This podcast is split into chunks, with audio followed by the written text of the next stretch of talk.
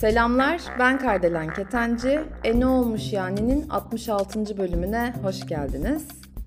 Öncelikle son zamanlarda bu işte Spotify hani bütün sene dinlediğiniz işte podcastler, müzikler hani böyle bütün seneyi bir özet e, halinde sundu ya bize.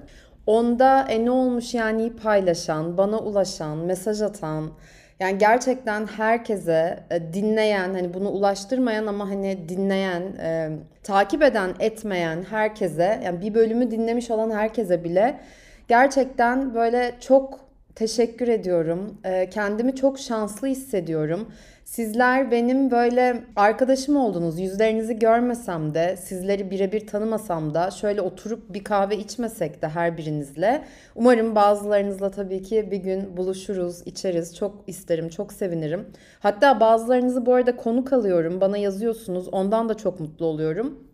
Gerçekten böyle benim e, fiziksel olarak tanışmasam da arkadaşlarım oldunuz. Dediğim gibi kendimi çok şanslı hissediyorum. Yani bazen ben böyle çok fazla minnet ya da şükran duygusu hissettiğimde açıkçası söyleyecek kelime bulamam. E, tıpkı bu bölümde sevmekle ilgili bahsederken belki de biraz zorlanacağım gibi e, bir duygu.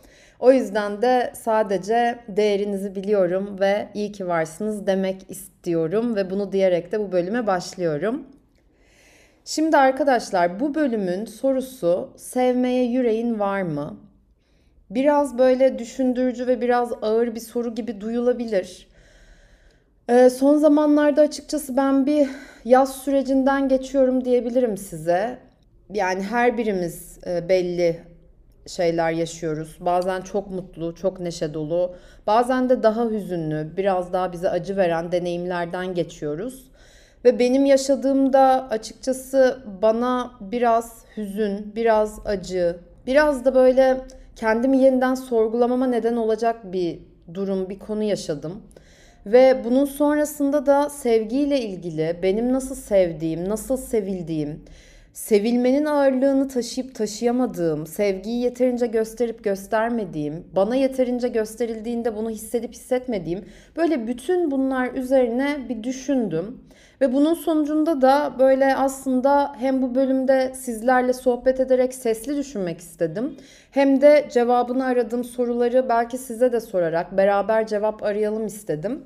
O yüzden de bu bölümde sevmeye yüreğin var mı diyorum size.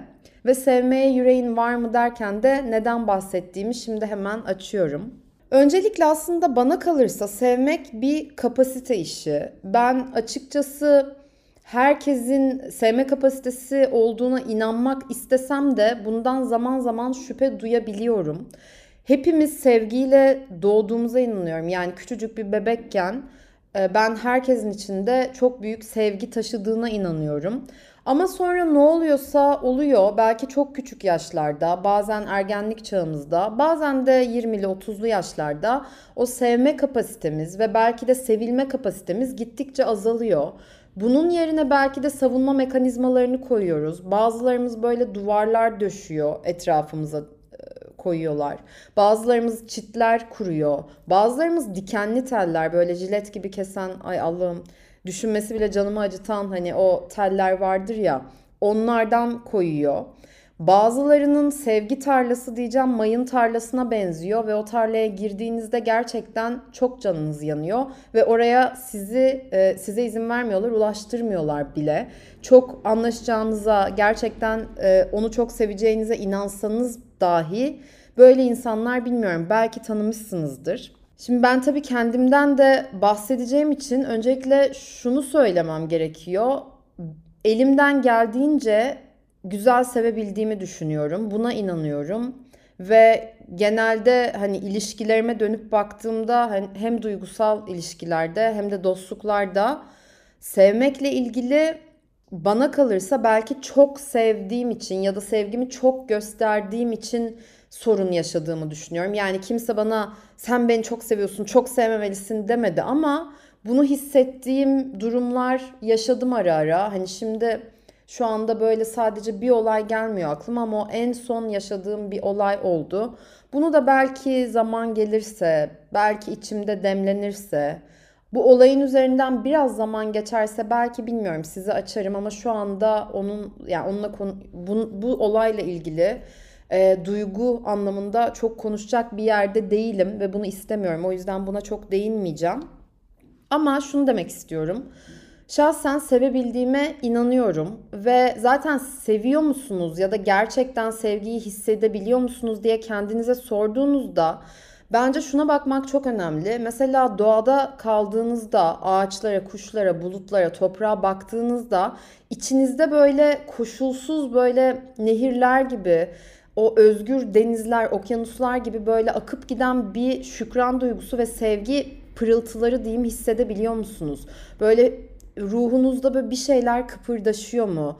Ya da bir hayvana, bir köpeğe, bir kediye herhangi bir hayvanı sevdiğinizde birinin hani yoldan geçen birine gülümsediğinizde ya da size güzel bir iltifat ettiğinde biri içinizde böyle bir şeyler cız ediyor mu? Yoksa o artık sevgi kapasitenizi diyeyim kapattığınız, kendinizi artık sevmeyeceğim, canınız acıdığı için buna söz verdiğiniz için belki de böyle duvar gibi, taş gibi sert yapıp hani o gülümsemeyi bile almıyor ya da bunun altında kesinlikle bir şey vardır. Ben bu kediyi, bu köpeği seveceğim da ne olacak gibi mi hissediyorsunuz? Bence buna bakmak mesela çok iyi bir yol gösterici olabilir diye düşünüyorum. Ve sevmenin en önemli noktalarından biri de o e, tatlı ürperti diyeceğim ben buna ya da o tatlı pırıltılar.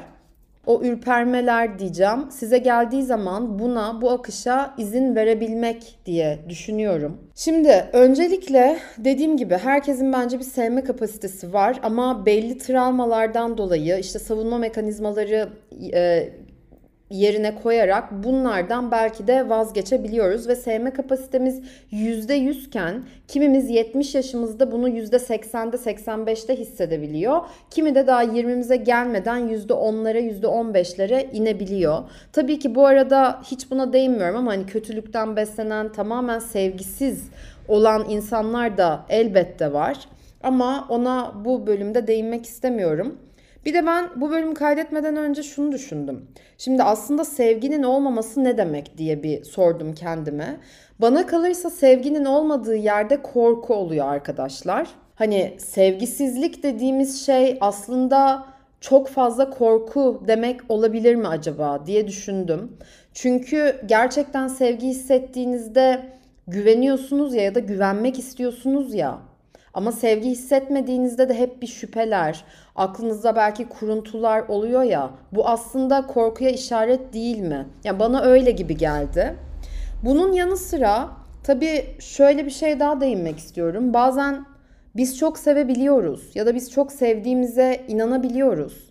Ama karşımızdaki kişi buna inanmayabiliyor ya da bunu hissetmeyebiliyor ya da e, hissetmek istemeyebiliyor. Siz mesela sevginizi sunuyorsunuz e, bir dostlukta ya da ailenizdeki bir e, kişiye ya da duygusal ilişkide olduğunuz partnerinize, eşinize, sevgilinize ama o kişi onu almıyor ve diyor ki aksine siz gerçekten çok seviyorsunuz.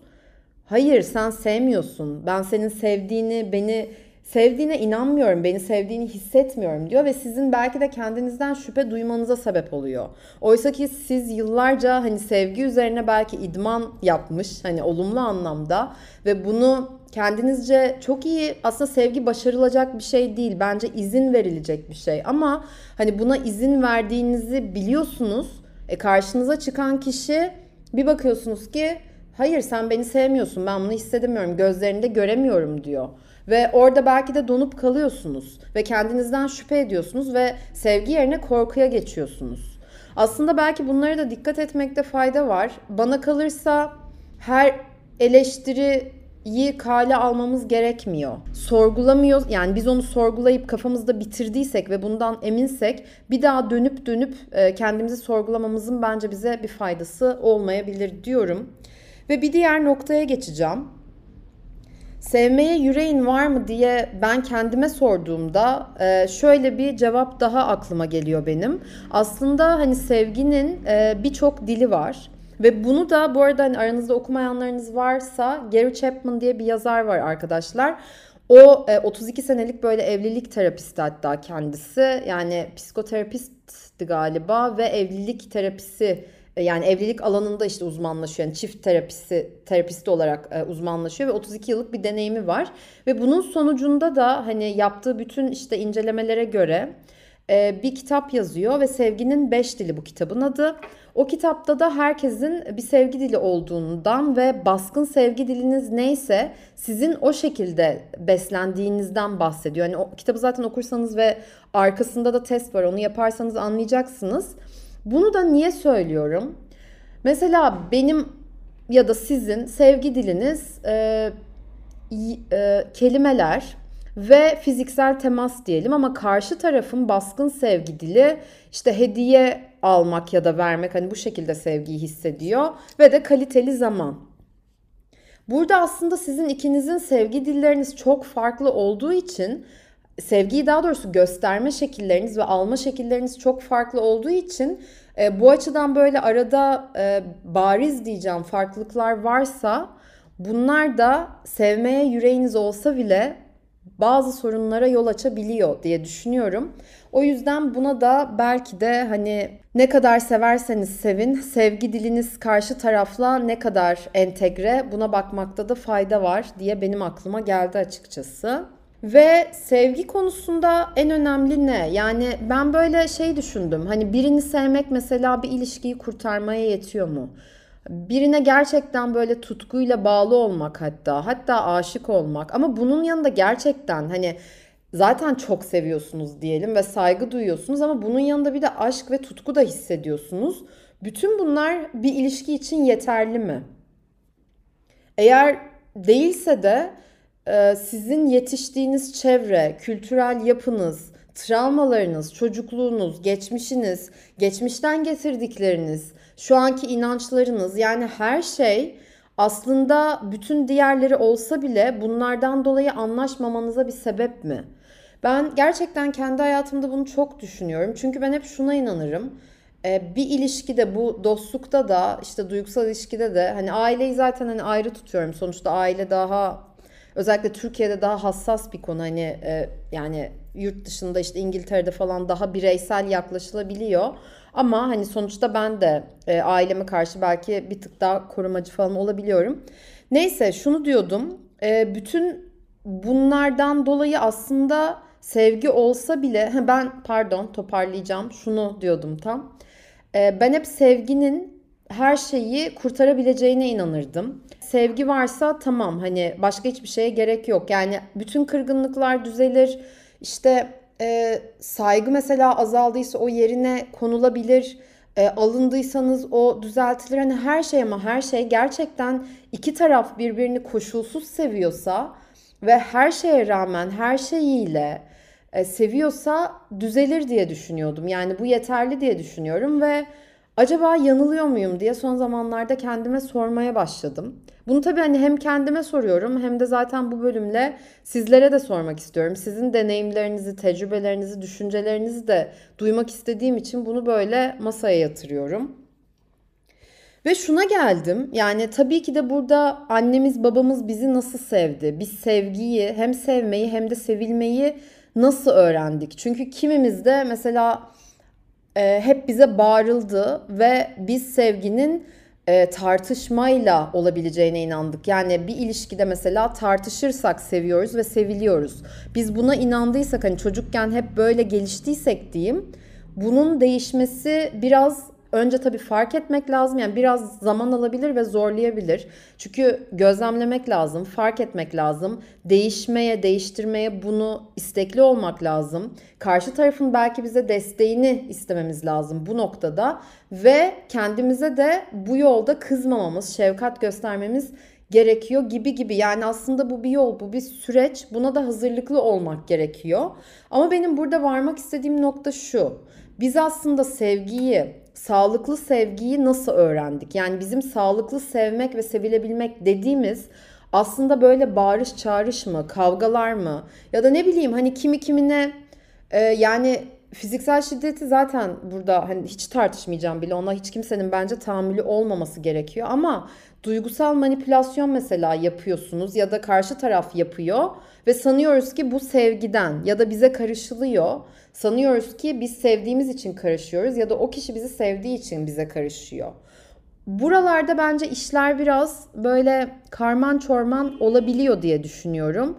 O yüzden eğer ki böyle İngilizce'de twisted diye bir kelime vardır ya böyle birbirine dolanmış gibiyse sizin de bu konudaki artık iletişiminiz diyeyim sevgiyle olan iletişiminiz ve ilişkiniz belki de bir dönüp bakmak faydalı olabilir. Bir de tabii şunu da e, bence fark etmek gerekiyor. Yani ben tabii bunu da düşünüyorum. Herkes kendince sever ve sevme şekli o kişinin bize ya uyar ya uymaz. Tıpkı bizim sevme şeklimizin de karşı tarafa uyabileceği ya da uymayabileceği gibi. Yani bunlar tamamen zaten karşılıklı. Ve arkadaşlar e, bu bölüme başlamadan yani sevmeye yüreğin var mı diye bir soru ortaya atmadan önce şöyle bir sevgi çeşitleri var mı diye bakmak istedim. Çünkü benim en değer verdiğim, en önemsediğim ve en özel bulduğum sevgi çeşidi açıkçası koşulsuz sevgi. Ve koşulsuz sevgi tabii ki de bazılarınız diyebilirken koşulsuz sevgi olur mu? Her şeyin bir koşulu vardır. Bana kalırsa egodan gelen her türlü sevgi tabii ki de bir koşula bağlı. Ama bütün benliğinizde mesela doğada olduğunuzda ya da bir hayvanla hayvanı sevdiğinizde ya da evinizde kediniz köpeğiniz varsa ya da sokakta işte onunla kurduğunuz bağda bir koşul olduğunu ben düşünmüyorum. Bazı sevgi ilişkilerinizde, duygusal ilişkilerinizde ya da bazı dostluklarınızda da egodan tamamen koptuğunuzda o koşulsuz sevgiyi hissedebileceğimizi düşünüyorum ama tabii ki de hani hayatın içinde hayatı yaşarken sağlıklı egomuzun olması yani aşikar olmaması gibi bir şey söz konusu olamaz. Şimdi Masumi Toyotome diye Japon bir düşünür ve yazar varmış açıkçası ve bu sevgi çeşitleriyle ilgili e, şöyle bir soru atmış ortaya. Sevgi nedir, nerede bulunur bunu biliyor muyuz? Ve Masumi'ye göre de dünyada 3 tür sevgi varmış. Bunlar eğer, rağmen ve çünkü diye 3'e ayrılıyor. Ve burada birinci sevgi türü eğer diyor kendisi ve beklentileri karşılarsak bize verilecek sevgiye e, bu eğer sevgisi deniliyor. İşte mesela eğer iyi olursanız babanız anneniz sizi sever ya da eğer benim istediğim gibi olursan sen ben seni severim. Eğer e, benim beklentilerimi karşılarsan seni severim. Burada aslında en önemli noktası bu eğer sevgisinin karşılık bekleyen bir sevgi türü olması eğer türü sevgi üzerine kuruluysa ilişkiler e, Masumi'ye göre çabuk yıkılabilirmiş. Şimdi ikinci türde de çünkü türü sevgiden bahsediliyor. Bunda da işte seni seviyorum çünkü çok güzelsin. Seni seviyorum çünkü işte sen tam benim aradığım kişisin. İşte çünkü bana güven veriyorsun. Yani hep çünkü ve belki bu eğer türü sevgiye göre hani bir tık daha e, yüksek olsa bile daha değerli olsa bile hani eğer tür sevgi bir beklentiye sonuçta bağlı olabiliyor. Ama çünkü de de sonuçta hani o çünküden sonra gelen şey her neyse oradan onu aldığınızda o zaman o sevgi de ortadan yok yok oluyor ya da yok olabilir diye düşünebiliriz. Şimdi burada üçüncüye geleceğim. Rağmen sevgisi. Şimdi bu da bir koşula bağlı olmadığı için karşılığında bir şey beklenmediği için eğer türü sevgiden farklı olan e, sevgiymiş. Ve burada işte seni tüm kusurlarına rağmen seviyorum ya da e, mesela burada şeyden bahsediyor. Esmeralda Quasimodo'yu dünyanın en çirkin ve en korkunç kamburu olmasına rağmen sevmesinden.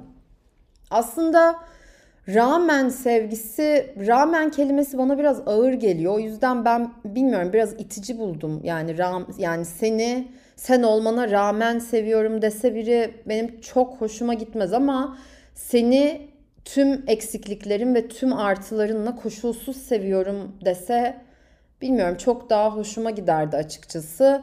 Çünkü rağmen denildiğinde hani sen atıyorum bok gibisin ama böyle olmana rağmen ben o kadar yüceyim ki seni seviyorum.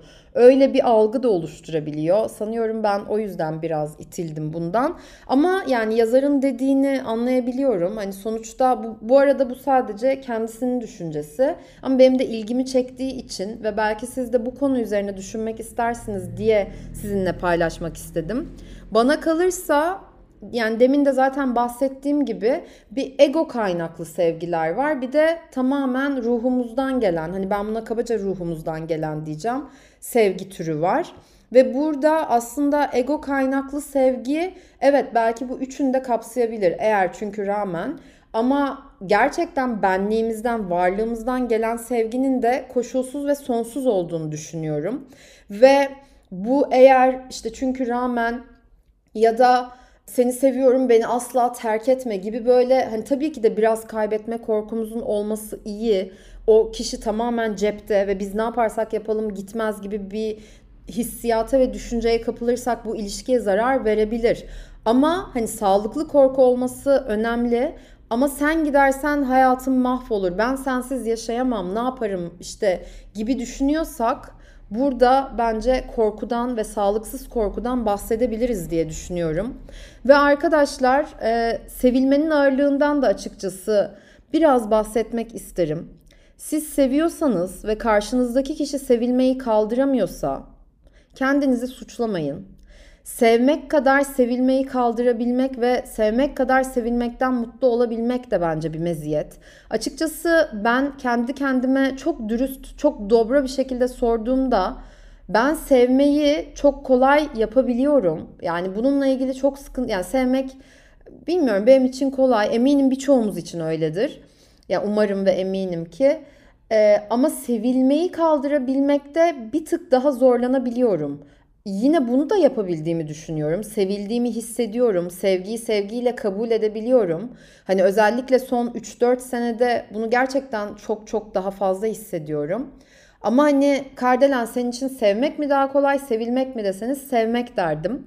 Burada belki de aslında alma verme dengesine de bakmak gerekiyor. Hani siz daha çok vermekten yana mısınız? Hani işte paranızı, zamanınızı, e, ne olursa aklınıza ne gelirse yoksa almaktan yana mı? Hani başkasının e, bir yere gittiğinizde başkasının hesabı ödemesini beklemekten tutun da herkes bana zaman ayırmalı. Beni herkes dinlemeli gibi mi düşünüyorsunuz? Alıcı ve verici olmakla da belki bunun alakası vardır diye düşünüyorum. Ve ben böyle düşüncelere daldığım zaman ve bu sorular aklıma geldiği zaman yani artık beni bu bölüme kadar dinlediyseniz ve biraz olsun tanıyorsanız e ne olmuş yani podcast'imizi artık takip ediyorsanız yani susmuyorum ben. Bu sorular soruları doğuruyor bende ve sorulara cevap aradıkça aslında cevapların ne kadar herkese göre değişebileceğinin de farkına varıyorum. Bu sebepten dolayı da size bu bölüm sorum sizin sevmeye yüreğiniz var mı? Ve siz nasıl seviyorsunuz? Sizce siz sevmeyi mi daha kolay yapabiliyorsunuz yoksa sevilmeyi mi daha kolay kaldırabiliyorsunuz? Bu sorulara cevaplarınızı e ne olmuş yani podcast Instagram hesabından arkadaşlar bana yazabilirsiniz. Ve aynı zamanda e, bölümlere yani bu sevmeye yüreğin var mı konusu ya da sevmekle ilgili herhangi bir e, konu olabilir. Bununla ilgili bir deneyiminiz ya da benim şöyle bir sorum var ve konuk olmak isterim gibi bir düşünceniz varsa yine Instagram'dan ulaşabilirsiniz diyorum. Ve bu bölümün kapanış şarkısı biraz 90'lar esintisi e, estirecek, rüzgarları estirecek ama ben çok severim o şarkıyı. Zaten hani bilenleriniz, hatırlayanlarınız olacaktır. Gerçi beni dinleyen çoğu arkadaşımız üniversite öğrencisi de. Hani üniversite öğrencisi olup çok dinleyen arkadaşımız olduğunu biliyorum. Bana en çok siz yazıyorsunuz çünkü. Ama siz dinlememiş bile olsanız bir dinleyin arkadaşlar zarar gelmez. Bora Öztoprak'ın Seni Seviyorum şarkısı ben böyle beni alıp başka yerlere götürür.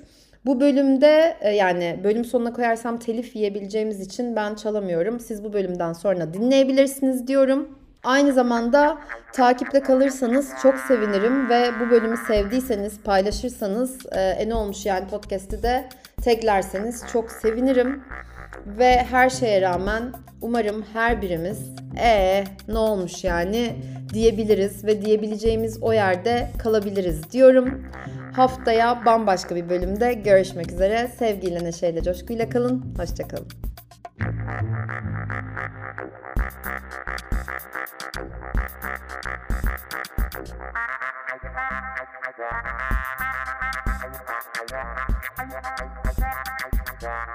Thank you. Thank you.